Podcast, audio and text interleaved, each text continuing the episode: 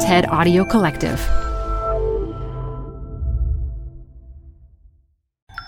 This TED Talk features author and academic Juan Enriquez, recorded live at TED Salon Border Stories 2019.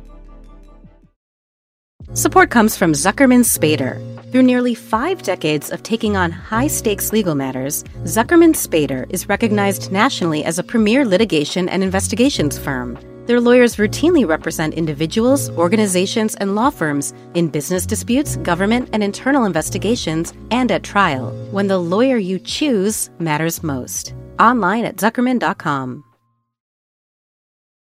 Support for TED Talks Daily comes from Capital One Bank. With no fees or minimums, banking with Capital One is the easiest decision in the history of decisions. Even easier than deciding to listen to another episode of your favorite podcast. And with no overdraft fees, is it even a decision? That's banking reimagined. What's in your wallet? Terms apply. See CapitalOne.com slash bank. Capital One N.A. member FDIC.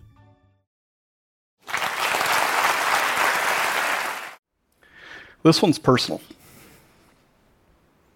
I know what it's like to have the government say, we're going to kill you in the morning. I know what it's like to leave a country on six hours' notice and land on someone's couch. Because of that, I wrote a book on why countries do well and why they don't. Let me summarize 250 pages. Countries have to be compassionate, they have to be kind, they have to be smart, they have to be brave. Want to know what doesn't work?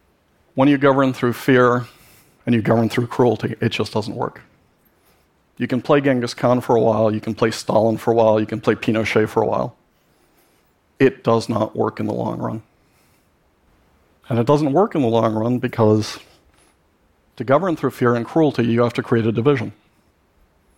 You have to take big chunks of the country and convince them they're now not like them. That they shouldn't associate with them, that they shouldn't talk to them, that those people are nasty, those people are criminals, those people are rapists. And the country's in danger because of them.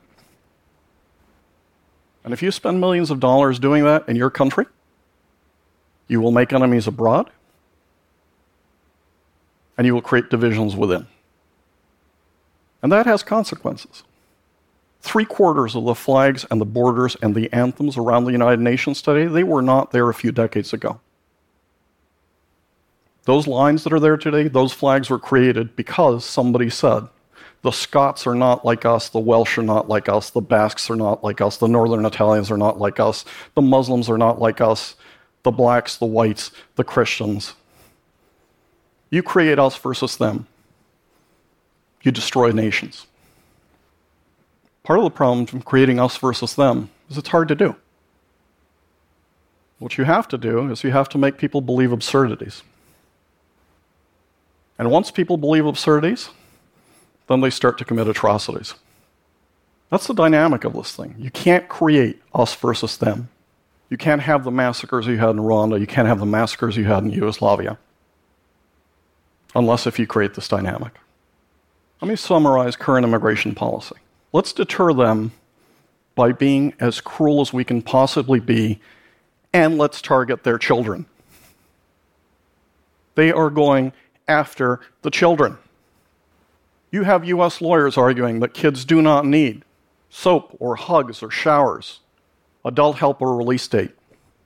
Somebody gets pulled over for broken taillight who's worked here for 20 years, gets thrown into jail, maybe for life, with no legal representation. The terrorists who blew up the World Trade Center get lawyers. These kids, these parents, they don't get lawyers. Governments are telling some of the most desperate, hurt people on earth I took your child, pay me $800 for a DNA test before you get it back. Three year olds are appearing in court. Look, we've all watched these courtroom dramas, and it's exciting because the wise judge sits up there and the defense lawyer attacks and the prosecutor counterattacks, and then you figure out how it's going to happen. I want you to understand what is happening right now. Prosecutor's there. It's the tough prosecutor accusing, attacking on behalf of we the people. The judge is up there, Judge Muckety Muck. with his black robes. And he's questioning the defendant from up there.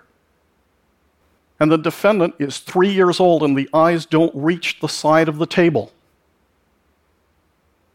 The defendant does not speak the language. The earphones for the translator have fallen off the defendant's head because there are no headphones for three year olds in U.S. courtrooms because they are not supposed to defend themselves. This makes a mockery of justice. It makes a mockery of the prosecution system. It makes a mockery of who we are as a nation. These are absurdities. These are atrocities. This is unbelievable. And we're looking at a bunch of statistics, but I want you to understand this is happening to the housekeeper who brought up your kids. This is happening to the gardener who took care of your house. This is happening to the guy who washed the dishes in the fancy restaurant you went to last week. This is happening to the people who deliver the newspaper in the mornings. This is your community. These are the people who have lived side by side with you, treated you well, treated you with respect, taken care of your kids, taken care of your grandparents. This is Luis. This is Laura. This is Jaime. This isn't some abstract, oh, it's happening at the border. This is happening in our community right now. And the danger in this stuff is once you start normalizing absurdities and atrocities, people think that those instruments are legitimate. So you get school boards sending out letters like this Dear parent, because your kid owes lunch money to the cafeteria, the result may be that your child will be taken away and put in foster care. This is going out from school boards because people think, well, that seems to be an instrument of deterrence. When you board an airplane, before kids, before first class, soldiers in uniform board. Some of them are immigrants. Here's the contract join the army, serve your term, be honorably discharged, get citizenship we are rescinding those contracts after they have been signed. And if those soldiers are killed in action, we are deporting their wives and sometimes their children. These are the people who protect us. These are the people that we honor. These are the brave. And this is how we're treating them. These are not the people who cross the border illegally. Once you start allowing this kind of behavior, it normalizes into a society and it rips the society apart. Countries are built on the hard work and grit of immigrants. We are all immigrants. We just came at different times. 55% of this country's main businesses, the most successful businesses in this country, the unicorns, are built by people who came as foreign students or who came as immigrants. And they're the founders or the co founders. Well, here's what's happened over the last three years two of the best brains in the world 42% of them did not get visas or chose not to get visas. This is how you wipe out an economy.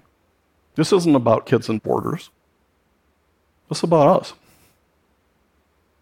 This is about who we are, who we the people are, as a nation and as individuals. This is not an abstract debate. A lot of us like to think if we had been back when Hitler was rising to power, we would have been out in the street, we would have opposed him, we would have stopped Mengele. A lot of us like to think we'd been around during the 60s, we would have been with the Freedom Riders. We would have been at that bridge in Selma. But guess what? Here's your chance. It's now. And as you're thinking about this stuff, it's not just the giant axe, it's not just go and block the bridge or chain yourself to something. It's what you do in your daily lives. The Harvard Art Museum just opened a show on how artists think about immigration and building a home somewhere else. And people come out of that show and they're pretty shaken. And there was a blank wall at the end. And the curators did something that usually doesn't happen. They improvised. They drew four lines and put in two words I belong. So you come out of this exhibit and you can take a picture in front of it. I can't tell you the impact that has on people. I watch people come out of this. And some of them sat in front of that picture and took the picture and they had a great big grin on their face, and some people just had tears. Some people hugged and brought in strangers, others brought in their family. Small acts of kindness go a long, long, long way. There is pain going on in your community like you cannot believe.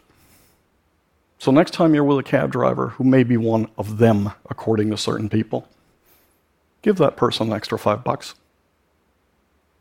Next time you see a hotel maid, thank her and tip her double. Next time you see your gardener, you see your nanny, you see somebody like this, give them a great big hug and tell them they belong. Make them feel like they belong. It's time for big policies, but it's also time for big acts of kindness. Because we have to reclaim who we are. We have to reclaim this nation. And we cannot sit there and watch the shit going on. This has got to stop. It's got to stop now. Thank you.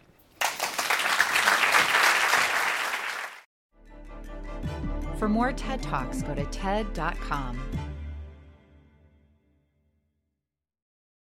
Support for TED Talks Daily comes from Odoo. If you feel like you're wasting time and money with your current business software or just want to know what you could be missing, then you need to join the millions of other users who switched to Odoo.